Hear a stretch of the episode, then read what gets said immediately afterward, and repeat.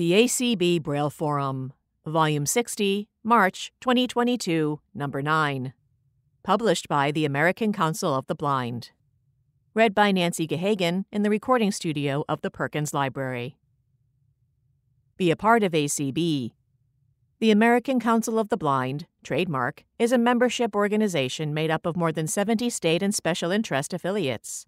To join, contact the national office at 1 800 424 8666. Contribute to our work. Those much needed contributions, which are tax deductible, can be sent to Attention Treasurer, ACB 6200 Shingle Creek Parkway, Suite 155, Brooklyn Center, Minnesota 55430. If you wish to remember a relative or friend, the National Office has printed cards available for this purpose.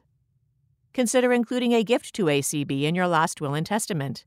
If your wishes are complex, call the National Office. To make a contribution to ACB by the combined federal campaign, use this number 11155. Check in with ACB.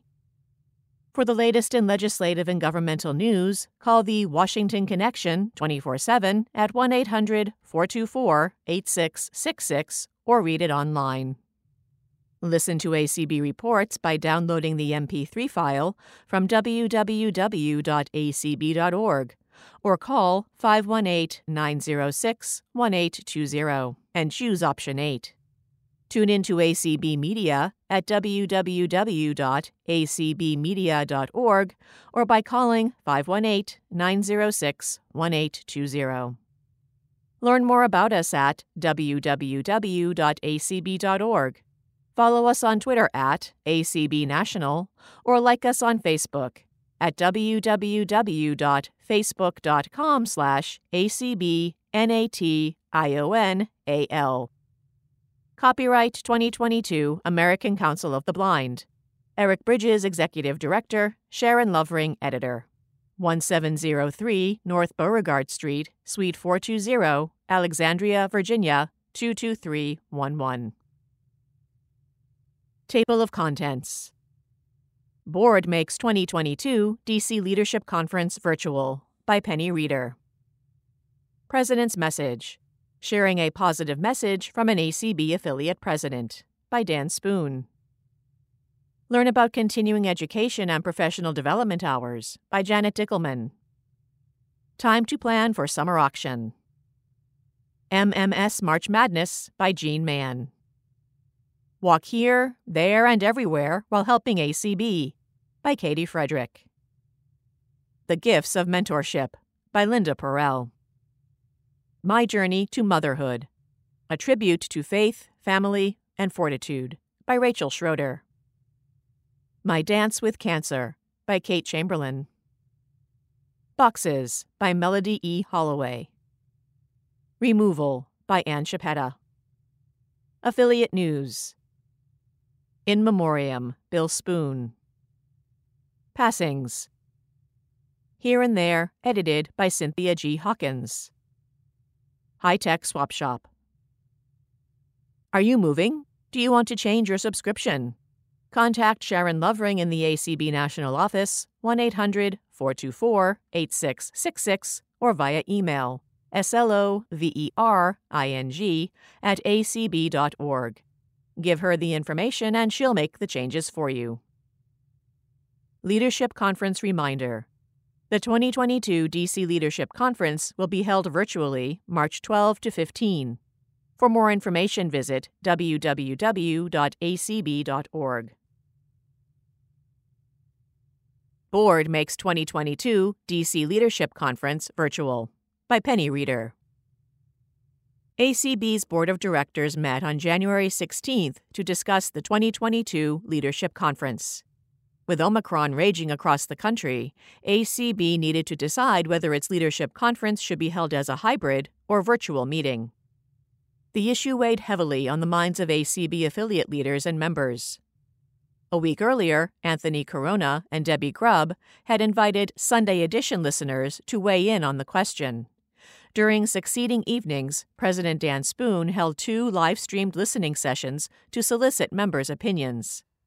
Responses ranged from skeptical through panic, with many landing closer to the panicked end of that spectrum. Dan noted that this meeting, originally scheduled for January 27, had been moved up because of the urgency of the need to make a decision. Dan asked Nancy Becker and Eric Bridges to outline ACB's contractual obligations, especially as they relate to the current public health emergency. Eric led by telling the board how easy it has been for ACB to work with the Hilton Old Town Hotel, with whom ACB has a contract for the leadership conference. He said that, at this time, no deposits have been paid and no money is committed. Nancy said that ACB included force majeure language in the contract, which stipulates that if 51% of our attendees cannot attend, our obligation to hold the scheduled event at the Hilton Old Town Hotel will not apply. From what I'm hearing right now, Nancy said, typically, if there's an event happening, only 30% of the people who would be expected to attend that event are actually attending. Based on that information, I would say that we are going to have less than 51% of our expected participants attending our leadership meetings. In similar circumstances, she stated, what we have done has been to go back to the hotel and talk with them about what is going on, and then express our interest in entering into another contract with them for a future year. She said that ACB should be able to withdraw from our contract without paying any previously negotiated funds to the hotel or any kind of penalty. Jeff Thom reported that the Advocacy Steering Committee had unanimously adopted a motion recommending that ACB make the leadership meetings a totally remote event. The committee based their decision on three relevant factors 1. The risk of serious illness for our members. 2. ACB wouldn't be able to meet a deadline to apply for a permit to hold a planned demonstration at the U.S. Department of the Treasury. And 3. At this time, Hill staffers are not holding in person meetings with constituents on Capitol Hill. Furthermore, last year's remotely held legislative seminar was an unqualified success. We were able to get speakers for virtual seminar presentations, and more people than ever before were able to engage in appointments with legislative assistants using Zoom. Dan polled each board member. Ray Campbell made the motion, and Kenneth Semien seconded it. The 22 Leadership Conference will be held virtually this year. All meetings will be held via Zoom, and state and special interest affiliates will schedule virtual telephonic meetings with legislators and their aides to discuss ACB's 2022 legislative imperatives. Other highlights of the January 16 board meeting included the following. The board reviewed and approved minutes from their November 29 and December 6 meetings, at which the ACB budget was discussed and adopted.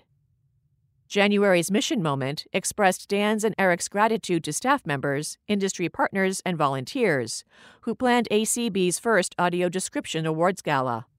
Dan thanked ACB's Audio Description Project ADP coordinator, Jolynn Bailey Page, ADP committee co chairs, Kim Charlson and Carl Richardson, as well as Director of Development Tony Stevens and Communications Director Jennifer Flatt for guiding the event from inception to a successful culmination on November 18. In addition to bringing ACB recognition for working so effectively to expand, improve, and promote audio description, Dan said the gala also netted ACB $35,000 to support the audio description project.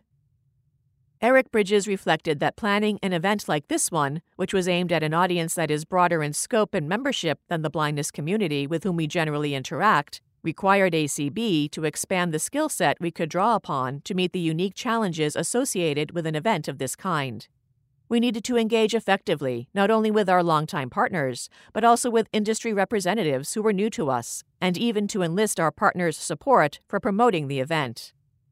Tony Stevens encouraged members who may have missed the gala to check out the video recording at adawardsgala.org it's impressive to think of the scale of the event, Tony said.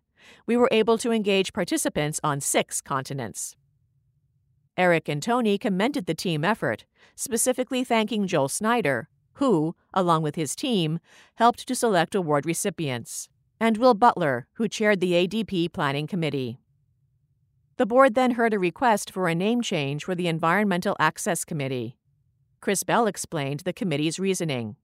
He believed that associating the committee's name more directly with the sphere in which they seek to improve accessibility for people who are blind will encourage more ACB members to volunteer to work on shared accessibility goals. The committee asked to change its name to the Pedestrian Environment Access Committee. The board approved.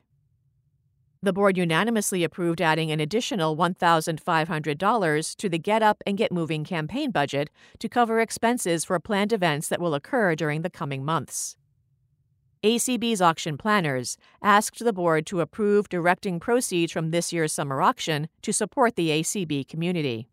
Treasurer David Trott noted that when planners have linked auction proceeds to supporting popular ACB programs, members have responded enthusiastically. The board approved the motion. Dan told the board that the task forces that were created to address modifications in constitutionally mandated processes necessitated by pandemic related prohibitions have been meeting regularly. These groups plan to meet during February to evaluate each group's proposals and assure a coordinated organizational strategy. The Voting and Resolutions Task Forces, the Executive Committee, and the Constitution and Bylaws Committee will all present reports at the board's March 11 meeting. Each of these groups will give presentations at the President's meeting. Eric Bridges reported that after several months of interviewing, ACB has selected Caitlin Herrera as an administrative assistant in the national office. Ms. Herrera, who is also pursuing a graduate degree in social work, will work in ACB's national office for 20 hours each week. ACB posted job vacancy announcements for two full time employees to manage and coordinate ACB Media Network operations, and for an additional contracted position also associated with ACB Media on January 7. Eric said that our experiences with the way ACB Media has come online and grown in importance and diversity of streaming content has informed the way ACB has written the job descriptions for these positions. There were more than 200 applicants for the combined posted positions, and Minneapolis and national office staff members are evaluating applications. Finally, Eric said that ACB will also be posting a job description for a thrift store's general manager. ACB's goal is to bring these four employees on board by March 1. Cindy Hollis reported on the success of this year's Community-a-thon. The event yielded well over $12,000, 13% more than last year. She said that about a third of the people who provided the 12 hours of streaming content for the event were under the age of 35, and most people who volunteered to host or facilitate participated throughout the event. The Community-a-thon really speaks well of the commitment all those who are involved have to the ACB community, she said and it makes me proud. Chris Bell had volunteered to revise language in the ACB Reasonable Accommodation Policy Statement, which Clark Rachfal and others had been working to update. Chris presented the revised proposed policy to the board for their approval. Chris said that his primary approach was to reframe the discussion embedded in our policy statement to make clear that, since even before the ADA became law in 1990, ACB had been providing accessible events for people who are blind or have low vision, or who are deafblind, and we have always built that accessibility into the infrastructure of our events. This philosophical commitment to accessibility is not what is meant by reasonable accommodation. Accommodation is something you do for an individual to address their specific disability related needs upon their request. Essentially, we have a planning process that anticipates the needs of our members for effective communication, assistance with mobility, and so forth. Chris moved acceptance of the policy according to the revised language he has provided, and the board accepted the policy unanimously. Toward the end of the meeting, a number of board members expressed their concern regarding COVID related accessibility issues that have had such a negative impact on our ability to cope independently with the pandemic. Kim Charlson was quoted in a recent New York Times article regarding the inaccessibility of rapid COVID tests. She and Mark Riccobono have exchanged email on this topic, and the Federation is equally concerned.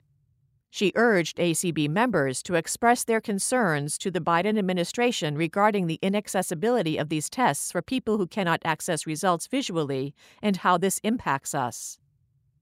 Ray Campbell expressed related concerns regarding the degree to which Americans have needed to rely on accessing the Internet to acquire information, schedule vaccines and tests, and now to order rapid tests. Jeff Thom assured the board that these issues are known to advocacy organizations like Disability Rights California and are being communicated to the administration. Chris Bell formally requested that the issue of inaccessible rapid COVID tests become one of this year's legislative imperatives. Dan expected this topic to be discussed at the next Advocacy Steering Committee meeting. Kim pointed out that these issues are global in scope and it's important for ACB as a leader in the World Blind Union to lead on this issue as well. As the meeting concluded, Dan speculated about how the virtual format of our leadership meetings may allow us to modify our typical meeting schedules. He thanked ACB members for sharing their concerns. The meeting adjourned at 10:51 p.m. President's message Sharing a Positive Message from an ACB Affiliate President by Dan Spoon. It's nice to know that our president's messages are finding a listening audience. Wanda Williford, New Jersey's affiliate president, recently wrote me expressing her enjoyment on my article, Things That Annoy Me About My Sighted Neighbors. I found it comforting to know that I brought a smile and some laughter to our members. Wanda was inspired to write her own article entitled Top 10 Things I Love About Living Blind. It made me chuckle at a difficult time, so I'm sharing it with you this month. Please reach out to Wanda and me and share your favorite advantages of being blind. Thanks for being so positive, Wanda. Top 10 Things I Love About Living Blind by Wanda Williford. There is no denying that living as a blind person comes with numerous inherent challenges. The pros and cons of navigating everyday tasks could fill volumes. Full disclosure, I was inspired to examine this topic by ACB President Dan Spoon's November 2021 message published in the ACB Braille Forum. He penned a top 10 list of things he finds annoying living with blindness. His observations were spot on. I found myself nodding in agreement and laughing out loud at the list. I thought certain adventures were unique to my sometimes madcap life. Dan's top 10 confirmed a universal truth. We are all more alike than we are different. What I also know for sure, us blind folks definitely lead interesting lives. I acknowledge there are many annoyances that come with being blind. However, there are some aspects I've discovered over the years that I quite like. I challenge you to think about the positives of living with blindness or low vision. Here is my top 10 list of things I love about being blind. 1. Blind Family. When I joined NJCB, I found my tribe. Prior to 2018, I did not know any other blind people. I had no idea what I was missing. Befriending other people who walk a similar journey as mine has been life affirming. The compassion, camaraderie, and love we share makes us forever family. 2. No physical snap judgments. Since I can no longer make out faces, I can't subconsciously dismiss a person because of some unappealing characteristic like a missing tooth or an unusual haircut. Conversely, I am not dazzled by pearly veneers or a pair of hand tooled Italian loafers. My relationships are richer because I get to know people without physical distractions. 3. Large patience muscles. I make conversations with strangers in the long line at Target. I listen to audiobooks when the doctor's visit runs long. I do not experience passenger road rage when traffic comes to a grinding halt on I 95. Years ago, this level of calm was not the norm for me. I now try to make the best of sometimes being at the mercy of others' schedules. My perspective has changed, and I've developed patience muscles Arnold Schwarzenegger would envy. 4. Skipping lines. Several years ago, I took a cruise with my family. Disembarking, the customs line snaked on for an hour wait. The customs agent spotted my cane, pulled our group out of line, and processed us in five minutes flat. My 10 year old nephew commented on the way home in the car Aunt Wanda, I'm so happy you have that cane. Otherwise, we would still be in that ridiculously long line. Admittedly, I sometimes feel a little guilty in these situations, but I quickly get over it. 5. Kind strangers. I try to live as independently as possible. However, we all need help occasionally. I have been out and about, gotten turned around, and ended up in the automotive aisle of Target. I call out, and a stranger will assist and lead me to the shoe aisle, where I was originally headed. I am always grateful and amazed at the willingness of perfect strangers to lend a helping hand. 6. Bard. Recently, I was listening to an NPR book review. They recommended what the reviewer stated was the best memoir written in the past 20 years. I immediately grabbed my phone and downloaded it to my Bard mobile app within minutes. I've managed to read 36 books in 2021. Having free access to books and magazines is a game changer. 7. Reduced NJT fare. It's not difficult talking my friends into taking the train into New York City because my companion travels free and my fare is half price. Cha-ching! 8. Touchy Feely Me. I love the tactile design and feel of elements in my living room and bedroom the ultra soft velvet love seat, oversized down filled pillows with silk fringe, and the feel of my bare feet on the sumptuous wool rug. My hands are in constant sensory nirvana. 9. Low electric bills. I do not use lots of lighting. Most times, I have to remember to turn on lights when guests visit. Frequently, I will ask a friend to read a document. They reply, Sure.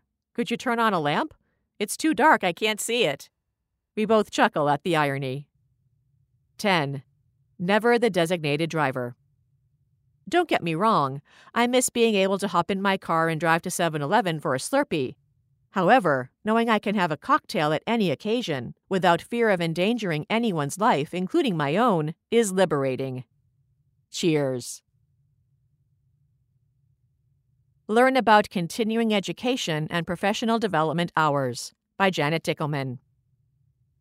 Are you ready for Omaha? In person convention dates are Friday, July 1 through Friday, July 8th. Opening general session is Saturday, July 2nd. The exhibit hall will also open that day. Tours will run from Friday through Friday, with programming sessions held Friday through Wednesday.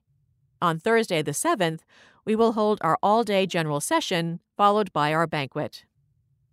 Again this year, the ACB Conference and Convention will offer continuing education CE and professional development PD opportunities. CE units are recognized by the Academy for Certification of Vision Rehabilitation and Education Professionals, ACV REP.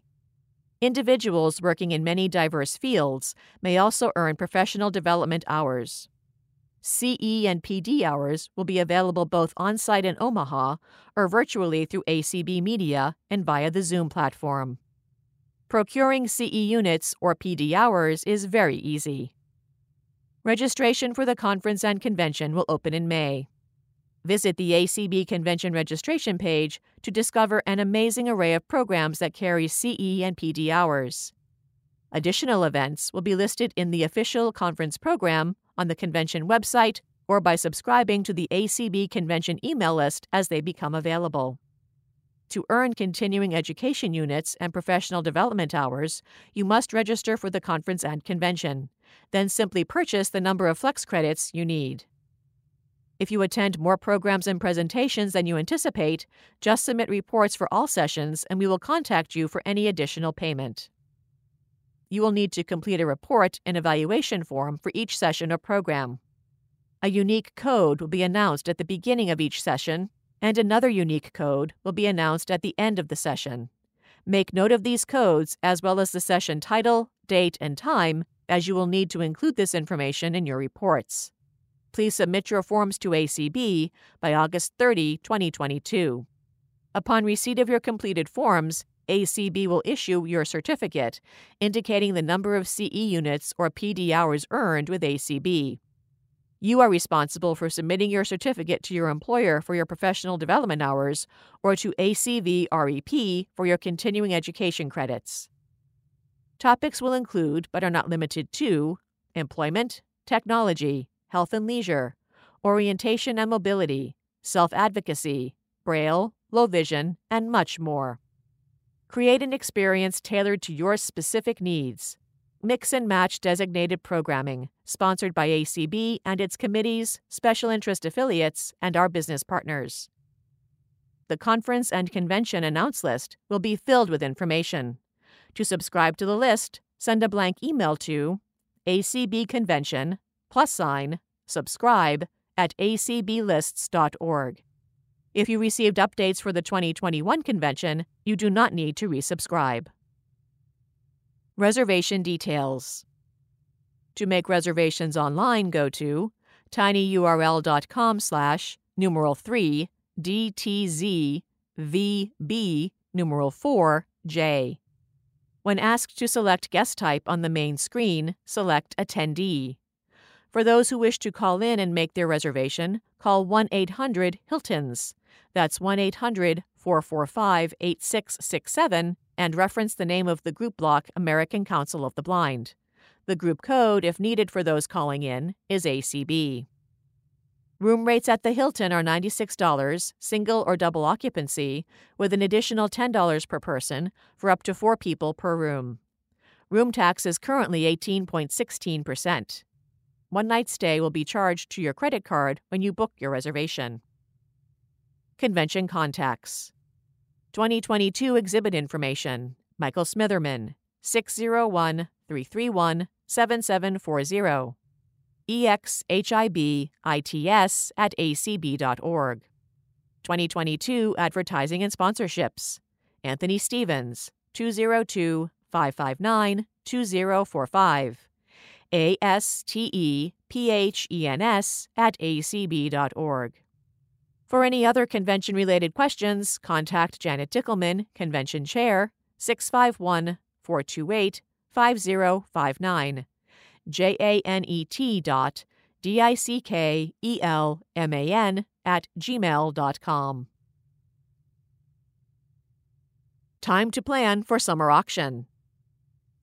The auction committee would like to thank everyone for participating in last year's auction and making it such a big success. It is time to start planning for this year's summer auction.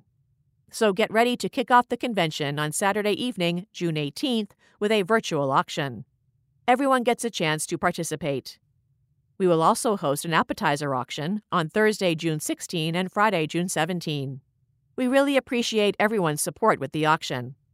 Send your auction item descriptions to Leslie Spoon, L E S L I E S P O O N E at cfl.rr.com by Sunday, May 1, 2022. Happy bidding! MMS March Madness by Gene Mann.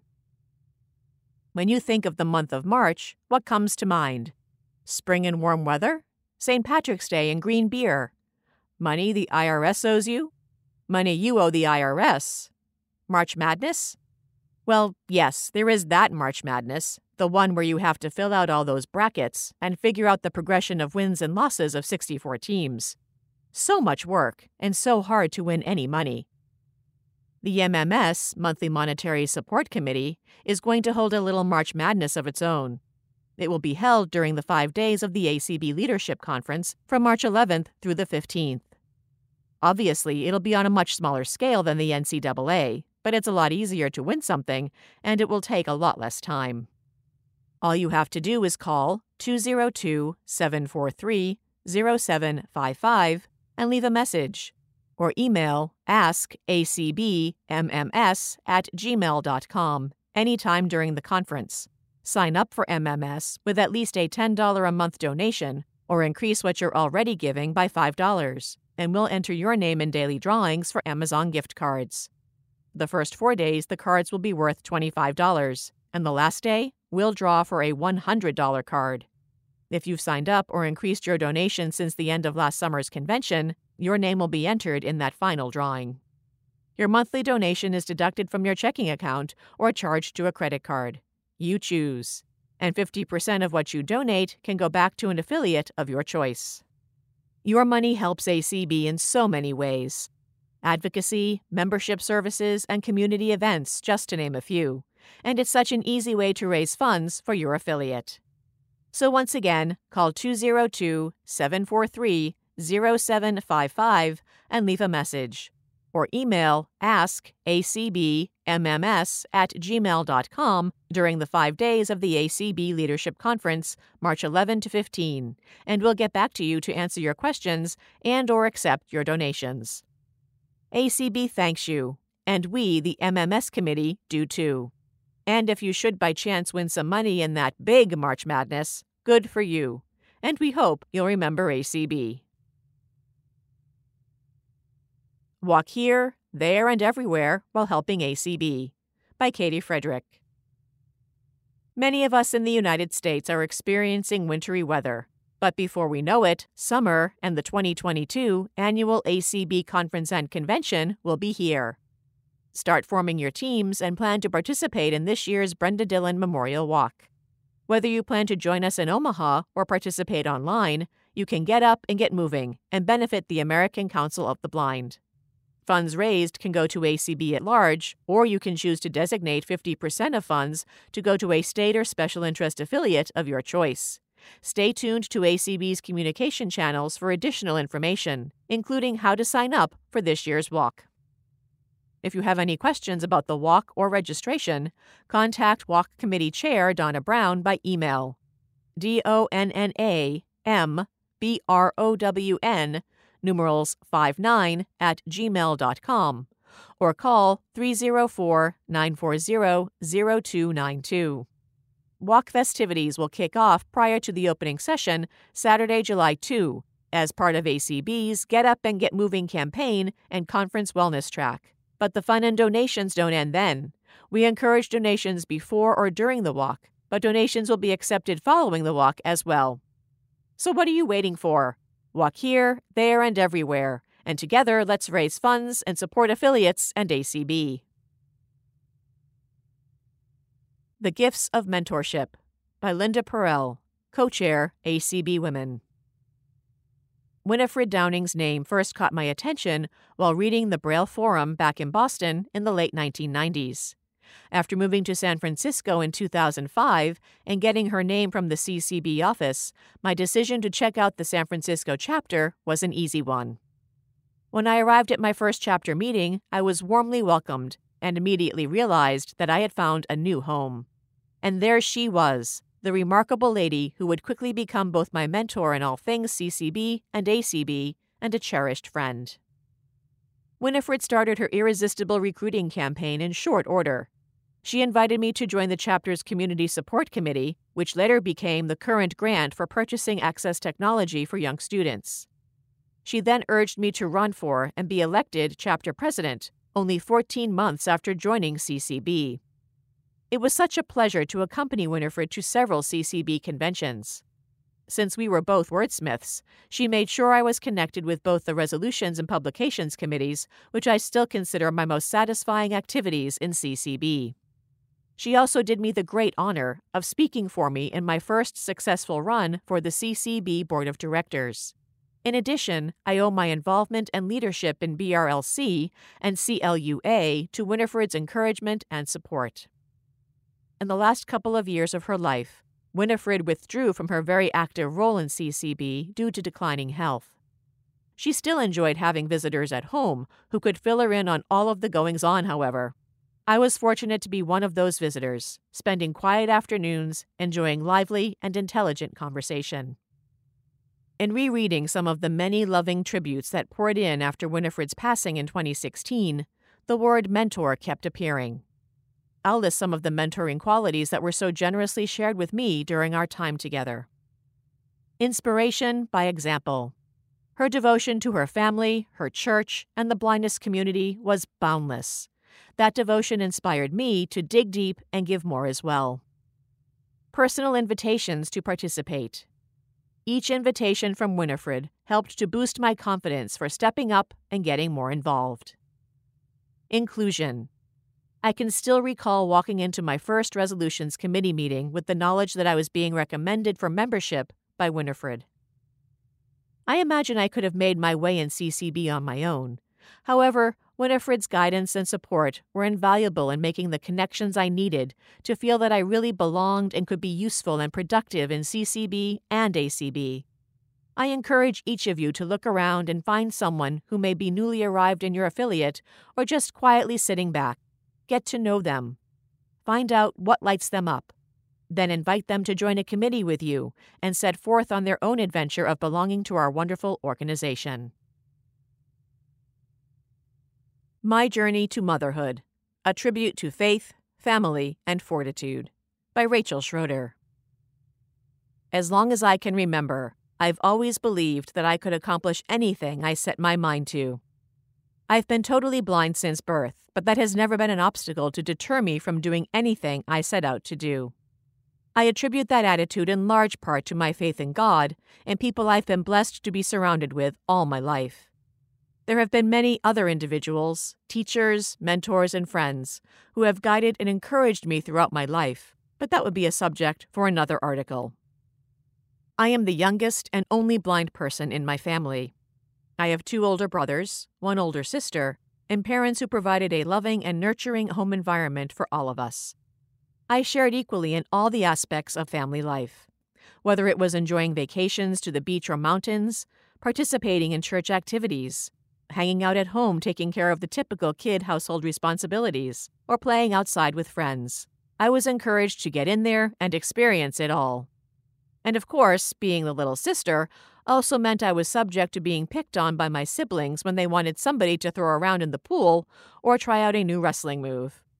Mom and Dad set the foundation for my life by teaching me early on to look at my blindness as just an obstacle to overcome rather than a characteristic that defines me as a person.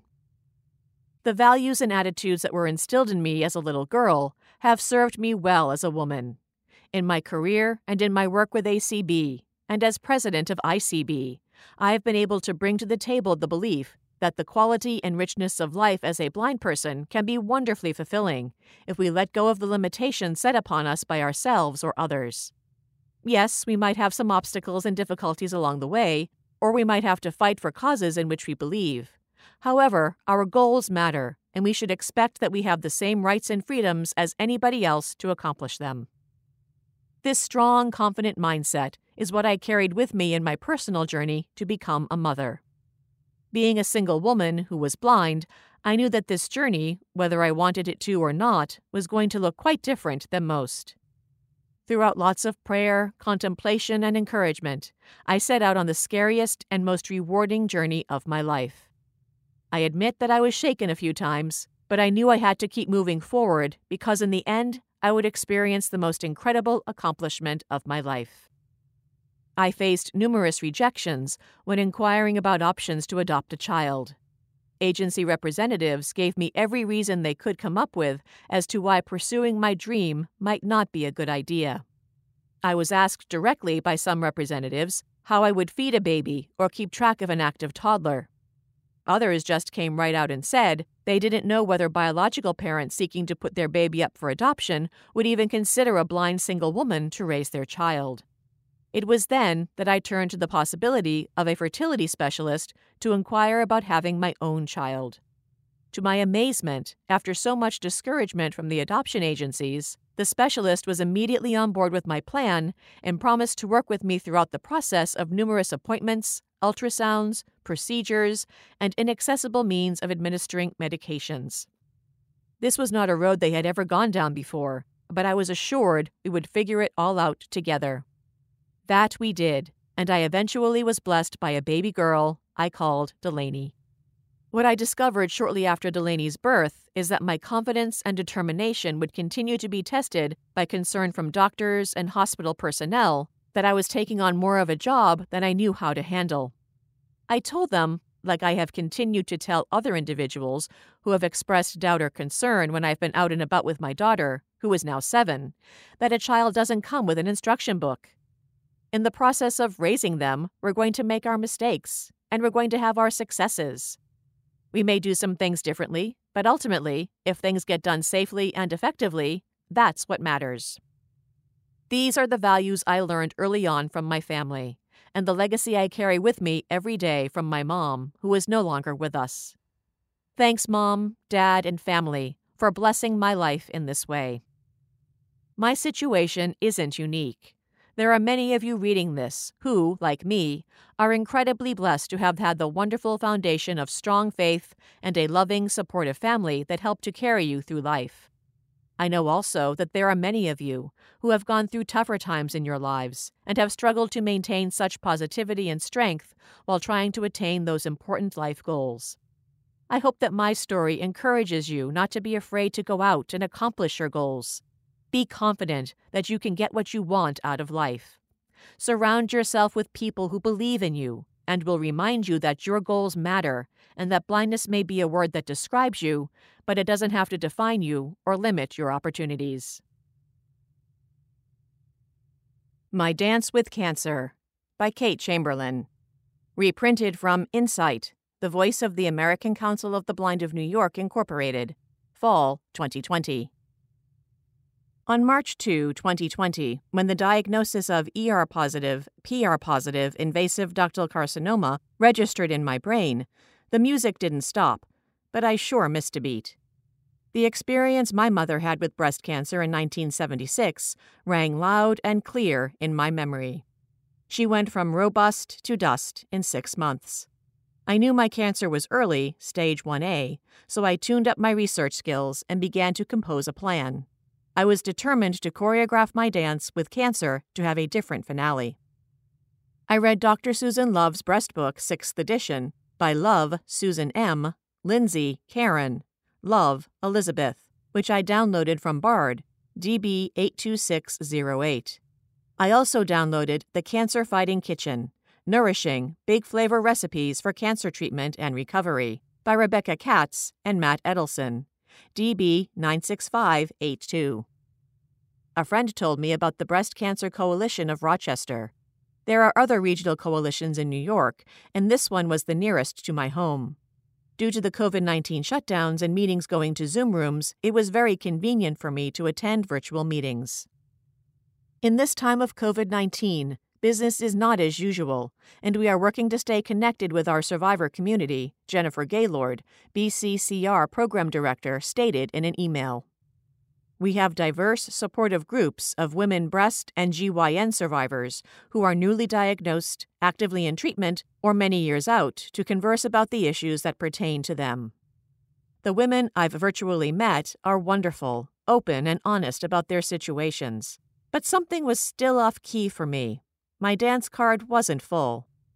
Then, through an American Council of the Blind virtual community membership meeting, I heard about and contacted Linda Perel. The ACB Women's Breast Cancer Support Group meets on the first Tuesday of each month from 8 to 9:30 p.m. Eastern via a teleconference line. This is a support group for women who are blind and have been living with breast cancer. Whether you are recently diagnosed or a long-term survivor, you are welcome to join us. While we identify each attendee by name, confidentiality is maintained to enable each of us to share our concerns, issues, and support one another at whatever step we are at in our dance with cancer. The group is facilitated by Linda Perel and Lori Scharf, two social workers who are volunteering their time. Lori and I have been facilitating this monthly group since December 2008, Linda emailed. We have met courageous women from all around this country, some of whom joined us very early on. They have shared their cancer journeys with us, and most importantly, with each other. Our members are warm, open hearted women who know what you may be experiencing because each one has been there herself.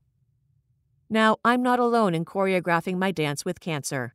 My dance card is full of new friends, so let the band play on.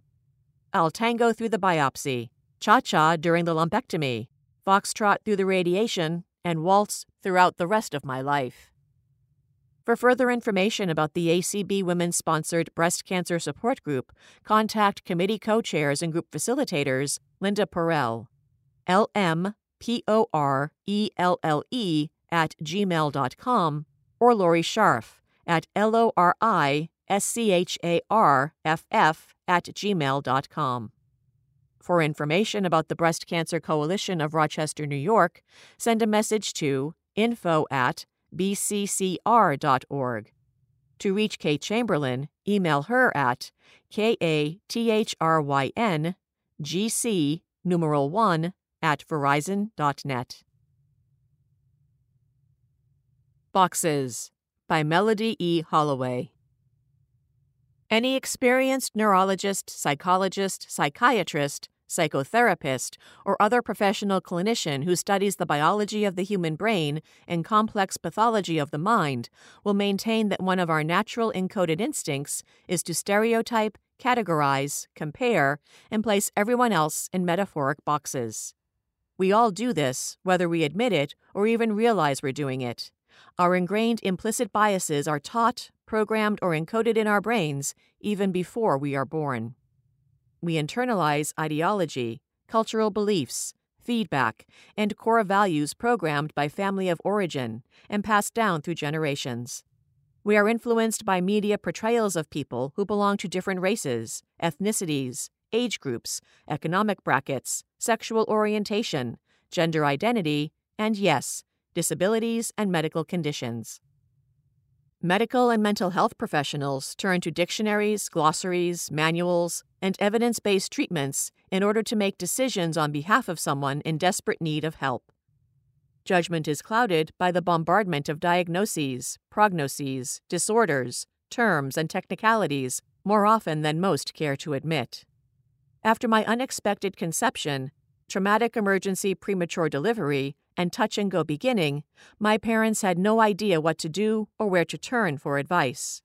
Not only did they have a baby daughter, whom they were told would most likely not be possible, they had a sickly, abnormally tiny, totally blind 2 pound, 14 inch underdeveloped micropreemie. When faced with the unimaginable sudden challenge of a loved one either born with perceived barriers or who receives the diagnosis later in life following a tragic accident, illness, or injury, a family's first reaction in many cases is to take complete control over their loved one's circumstances and situation. These decisions are influenced by society's preconceived notion of what someone can or cannot do, or who someone truly is due to our labels, differences, or boxes. When we are children, we have our own preconceived idea that our parents know or should know the meaning of life and how the world works. The moment we are born, we begin to attempt to make sense of our environment, judging by cues put forth by our physical senses, as well as close contact, voice inflection, spoken word, and attentiveness of our initial caregivers, whomever they happen to be. A traumatic, in utero environment, unstable upbringing, neglect, and invalidation inflicted by those who legally protect, nurture, and decide for us are internalized and programmed, whether positive or negative. The frequent back and forth feedback we receive, as well as initial decisions made on our behalf, can chart the course of the rest of our lives, no matter how hard we try to hold out hope for a brighter future. A house will become unstable and eventually collapse if the foundation is not properly established. The structure, plumbing, and electrical wiring are not safely installed, no matter how much nice furniture and elaborate decorations we display to create a facade of the perfect family portrait. Our doctors, therapists, teachers, and other professionals with legal licensure are just as much a part of society as our families and ourselves. They place us into boxes upon arrival to a class, appointment, or procedure based on first impression. I would be financially capable of moving from my current toxic environment if I had a quarter for every time a doctor, nurse, technician, case manager, social worker, health insurance representative, or Social Security Administration agent asked, How do you clean, prepare meals, shop, or travel to appointments? Who helps you take medication? Who fills your organizers? Who checks your vitals at home?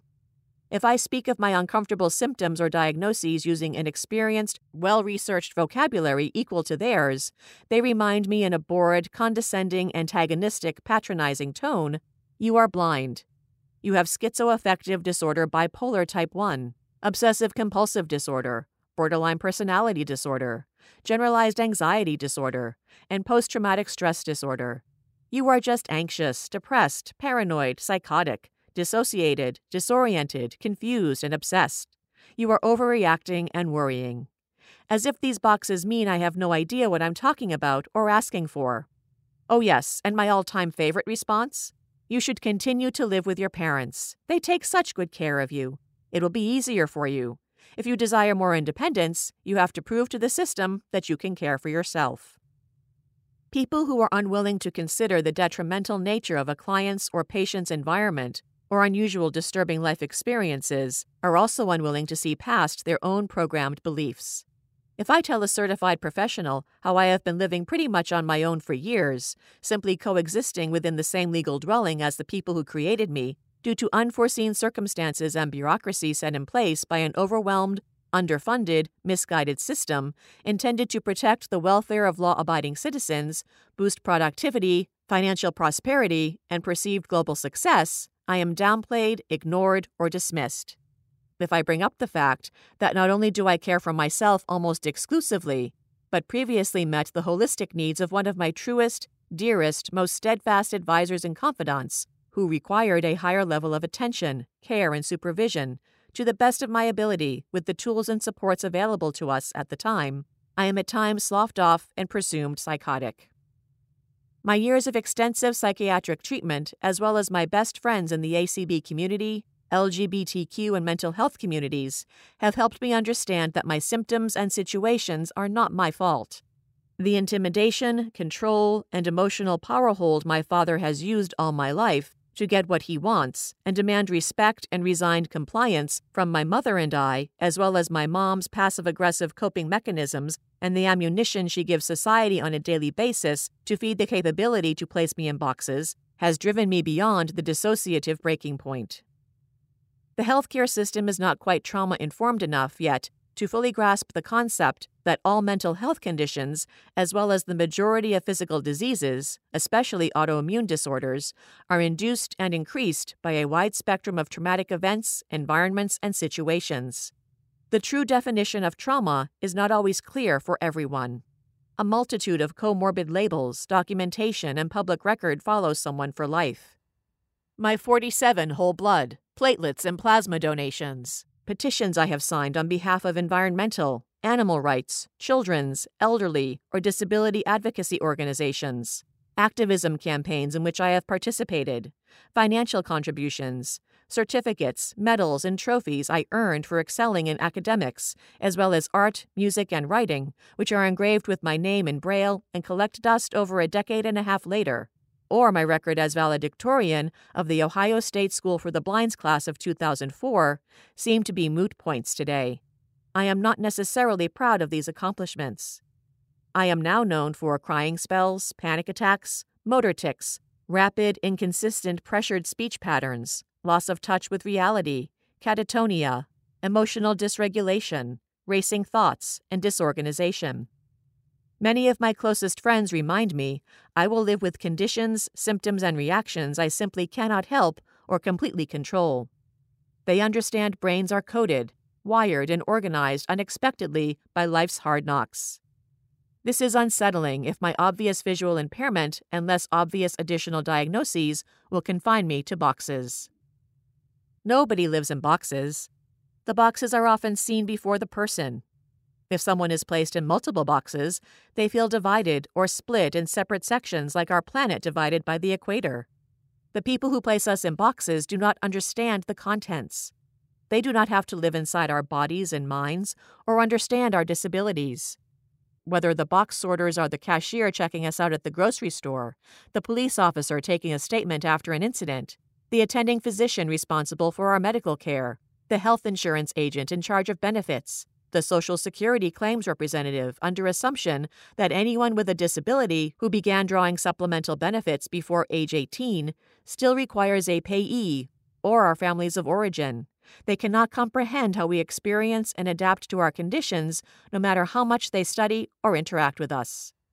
With a new year on the rise, I hope to become further involved with ACB and other like minded grassroots advocacy organizations made of kind, loving, supportive peers who share a common bond of experience, knowledge, and understanding in order to beget positive change and reform.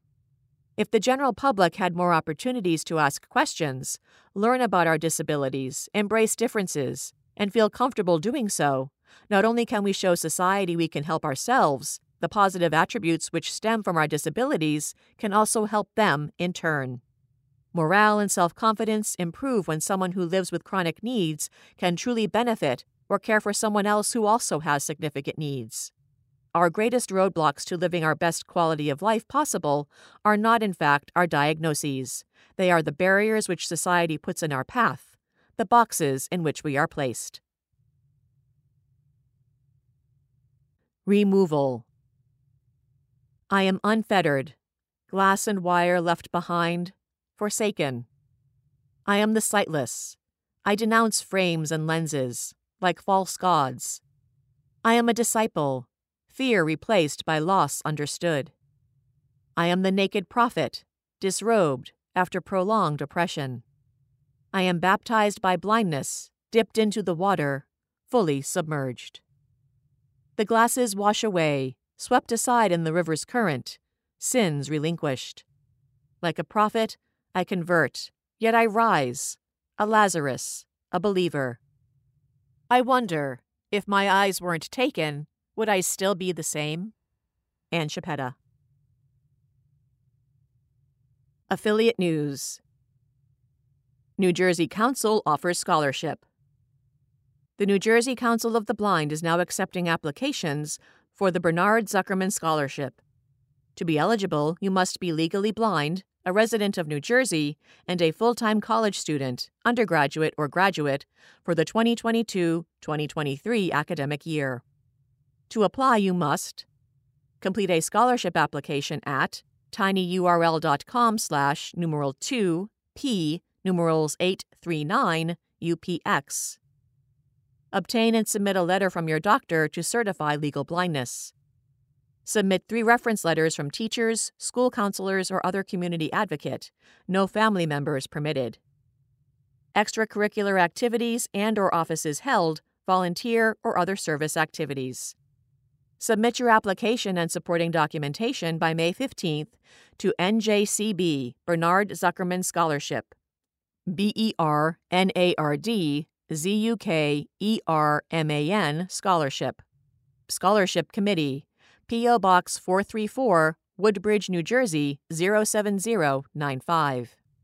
Email scholarships at njcounciloftheblind.org.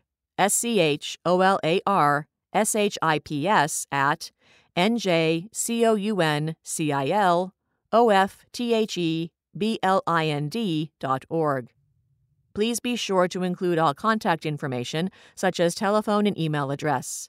Interviews may be in person or by phone with members of NJCB Scholarship Committee or Executive Board. What is required of scholarship winners? At any meeting, by prearrangement with recipients, they can present a brief oral report on what it has meant to have the scholarship and or some significant events or experiences since the awarding of the scholarships. In Memoriam, Bill Spoon. Bill Spoon, 89, of Orlando, passed away on January 2, 2022. He was born in Morristown, Tennessee in 1932. He is survived by his wife of 66 years, Pat Lovett Spoon, son Dan Spoon and his wife Leslie, daughter Kathy Spoon and her husband Greg Buckingham, two grandsons, Ben Buckingham and Sam Spoon and his exchange student daughter from Norway, Helga Brun. He is preceded in death by his two older brothers, Bob Spoon and Jack Spoon. Bill and Pat were high school sweethearts at Morristown High School, where Bill was the captain of the football team and basketball team his senior year. He earned a football scholarship to the University of Tennessee in 1952, the last class of Coach General Neyland. He is a member of the UT Letterman's Club, he graduated from UT with a degree in education in 1956. He began his teaching and football coaching career at Etowah, Tennessee, and then moved his family to Orlando in 1958, where he began coaching at Edgewater High School. He was a teacher and football coach at Oviedo High School, DeLand High School, and Evans High School. After earning a master's degree in education at Rollins College, he became the principal at Howard Junior High in 1971 for three years, followed by Oak Ridge High School for 12 years and Dr. Phillips High School for six years. He was the first principal of Dr. Phillips High School. He then served as a member of the Orange County School Board for eight years. Bill was a 30 year member of the Dr. Phillips Rotary Club, a group that provided him with 30 years of friendships. He received the Paul Harris Fellow three times and served as the president of the club for a year. He is a member of the Oak Ridge High School Sports Hall of Fame and the Morristown High School Sports Hall of Fame. Oak Ridge High School named its gymnasium the William C. Spoon Gymnasium, and Dr. Phillips High School named its football stadium the Bill Spoon Stadium. Bill was a wonderful husband, father, and grandfather, always loving and full of fun. In all his dealings in life, he tried to be fair and caring to others. He was a great storyteller and sports fan. He looked out for and championed the underdog. He got to marry the love of his life. Hip hip hooray, Bill Spoon, for a life well lived. A celebration of life will be held this spring at the First Unitarian Church of Orlando. In lieu of flowers, the family invites you to join them in honoring Bill's lifetime commitment to education by helping them create the Bill and Pat Spoon Scholarship at Valencia College. Donations can be made online at valencia.org/donate. V A L E N C I A dot org slash D O N A T E, or by sending a check made payable to Valencia College Foundation to Valencia College Foundation, P.O. Box 3028, MC colon DO 41, Orlando, Florida 32802. Please indicate your donation is in memory of Bill Spoon. Passings. We honor here members, friends, and supporters of the American Council of the Blind who have impacted our lives in many wonderful ways. If you would like to submit a notice for this column, please include as much of the following information as possible Name, first, last, maiden, if appropriate. City of residence upon passing. State, province of residence upon passing. Other cities, states, countries of residence. Places where other blind people may have known this person. Occupation. Date of death. Day if known. Month, year. Age. ACB affiliation local, state, special interest affiliates, or national committees. Deaths that occurred more than six months ago cannot be reported in this column. Rick Culmy, November 25, 1941 to October 18, 2021, by Kathy Welsh and Donna Seliger. Roderick Rick Culmy was born in Minneapolis, Minnesota on November 25, 1941, to Leroy and Marge Culmy. His accomplishments graduated from Buffalo High School, completed courses at the University of Minnesota, joined the Air Force, and then moved to Las Vegas, Nevada. He graduated from UNLV with a BA degree in psychology. Rick was a Teamster when he walked 400 miles from Las Vegas to Carson City, Nevada for POWs and MIAs and received worldwide recognition for his efforts. He was a volunteer and lobbyist for veterans, blind and visually impaired. Rick was responsible for the first prescription drug reader for Las Vegas and throughout the United States. He was president of the Nevada Council of the Blind for decades, served in Blind Lions, member of the Nevada Association of the Blind, a faithful member of his church, and executive secretary to the bishop of the LDS Church. Rick went home to be with his Heavenly Father on October 18, 2021. He will be deeply missed by all who knew and loved him. Here and There, Here and There, edited by Cynthia G. Hawkins. The announcement of products and services in this column does not represent an endorsement by the American Council of the Blind, its officers, or staff. Listings are free of charge for the benefit of our readers. The ACB Braille Forum cannot be held responsible for the reliability of the products and services mentioned. To submit items for this column, send a message to SLOVERING at acb.org or phone the national office at 1 800 424 8666 and leave a message in Sharon Lovering's mailbox. Information must be received at least two months ahead of publication date. Envision Conference East Envision Conference East will be held May 19 to 21, 2022, at The Ohio State University in Columbus, Ohio. Envision Conference is the only multidisciplinary conference with the goal of closing practice gaps and disseminating the latest advancements in rehabilitation techniques, research, and technology. For more information or to register, visit tinyurl.com slash numeral 2 p numeral 8 au numerals 245. Rare Patient Voice. Get paid for your opinion. Patients age 16 plus and caregivers, family, friends of any disability, disorder, syndrome, disease, or condition are provided an opportunity to voice their opinions through surveys and interviews to improve medical products and services. Rare Patient Voice connects you with researchers who are developing products and services which can help you and others with your condition. They need patient input so that they develop products and services that have a meaningful impact on patients' lives. Over the past seven years, Rare Patient Voice has paid patients over $6 million. You will earn $100 per hour for participating in studies. We pay by check to ensure patients can use their compensation in any way they wish.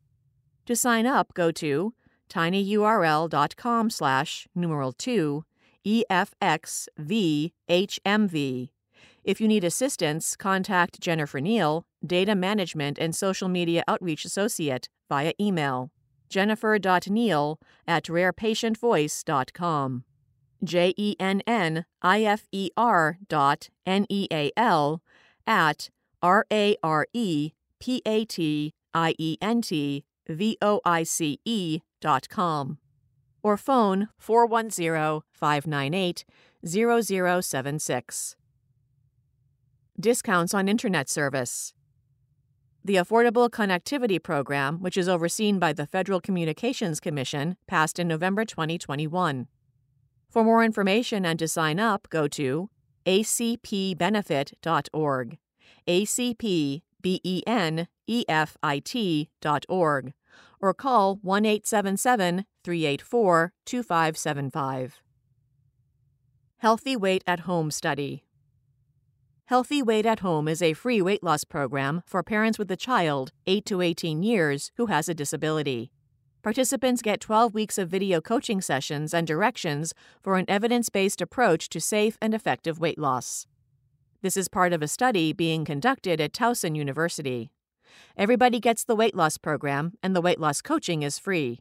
And you may get the chance to get a $50 gift card for participation. To learn more, contact the Physical Activity and Public Health Lab at paphl at towson.edu. ACB's executive director on TV.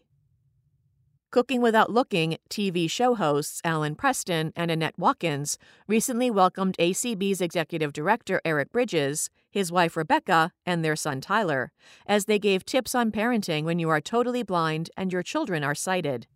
Eric provided tips on cutting and staying safe in the kitchen, while Tyler showed off his cutting skills and sliced potatoes for their favorite roast potato recipe.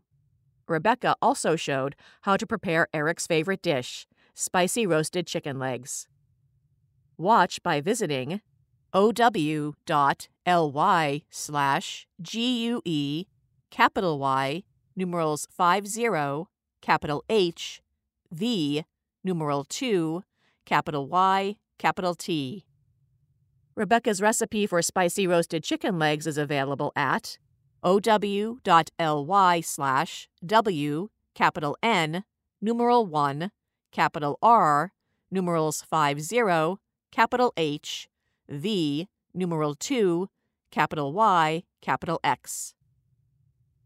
New from National Braille Press. Now available is Friday Morning Quotations Volume 2, compiled by Kay Wilson. This is a spiral bound Braille booklet with 52 new quotes that are useful for speeches, toasts, and Braille reading practice. Also new is the Morning Quotation Set. You can get the five latest quote book compilations all at once. Looking for an easy to mail gift? Take a look at our print Braille magnets. Quotes include When I count my blessings, I count you twice. You rock, and anyone can be cool, but awesome takes practice, among many others. See them all at tinyurl.com slash numerals 43 FWVVVH. For more information, call 1 800 548 7323 or visit tinyurl.com slash numeral 3 CPMTNFN. High Tech Swap Shop. For sale Short focus 4x12 low vision monocular. 4x magnification with a 12 milliliter objective lens and average close focus range of 14 inches. Comes with a protective case and strap. In original packaging. Asking $100. OrCam Read, designed for people with mild low vision, reading fatigue, reading difficulties including dyslexia, and for anyone who consumes large amounts of text. This is a handheld device with a smart camera that seamlessly reads text from any printed surface or digital screen. Comes in original packaging. Asking $1,050. Contact Anthony Corona via email. C E L E B R A T I O N A C at AOL.com. Looking for Want to buy an older model printer, HP Laser 1018, that takes the 12A toner cartridge. Supposedly, the HP 1020 laser printer also takes the 12A toner cartridges. Let me know if you have one of these items that you wish to sell. Contact Mary Lynn Piepho, M L A P I E P H O, at gmail.com or phone 614 890 4563. ACB Officers President Dan Spoon, Second Term, 2023.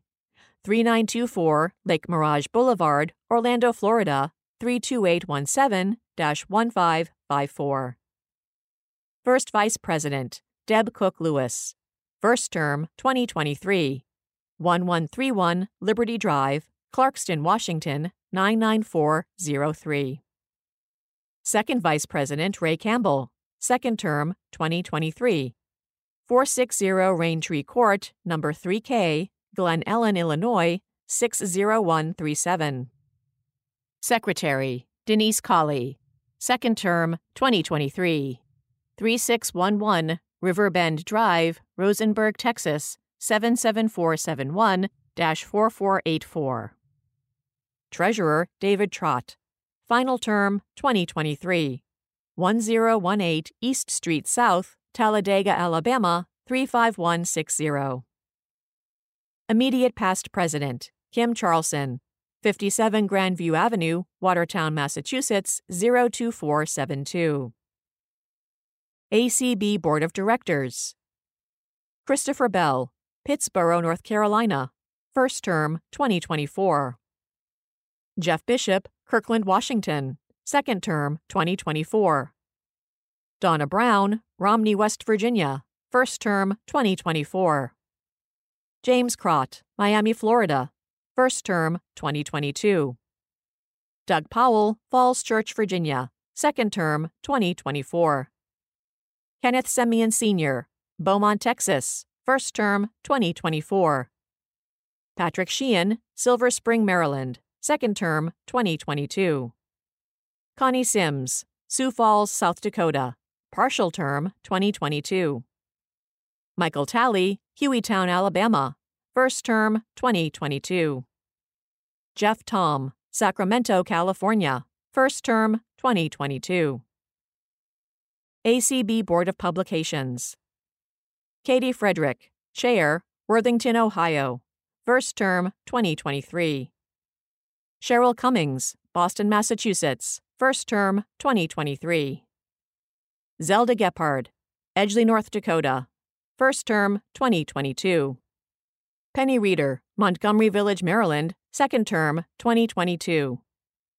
Cachet Wells, Jacksonville, Florida, first term 2022. Accessing your ACB Braille and e forums. The ACB eForum may be accessed by email on the ACB website, via download from the web page in Word, plain text, or Braille ready file, or by phone at 518 906 1820. To subscribe to the email version, contact Sharon Lovering, S L O V E R I N G, at acb.org. The ACB Braille Forum is available by mail in Braille, large print, NLS style digital cartridge, and via email.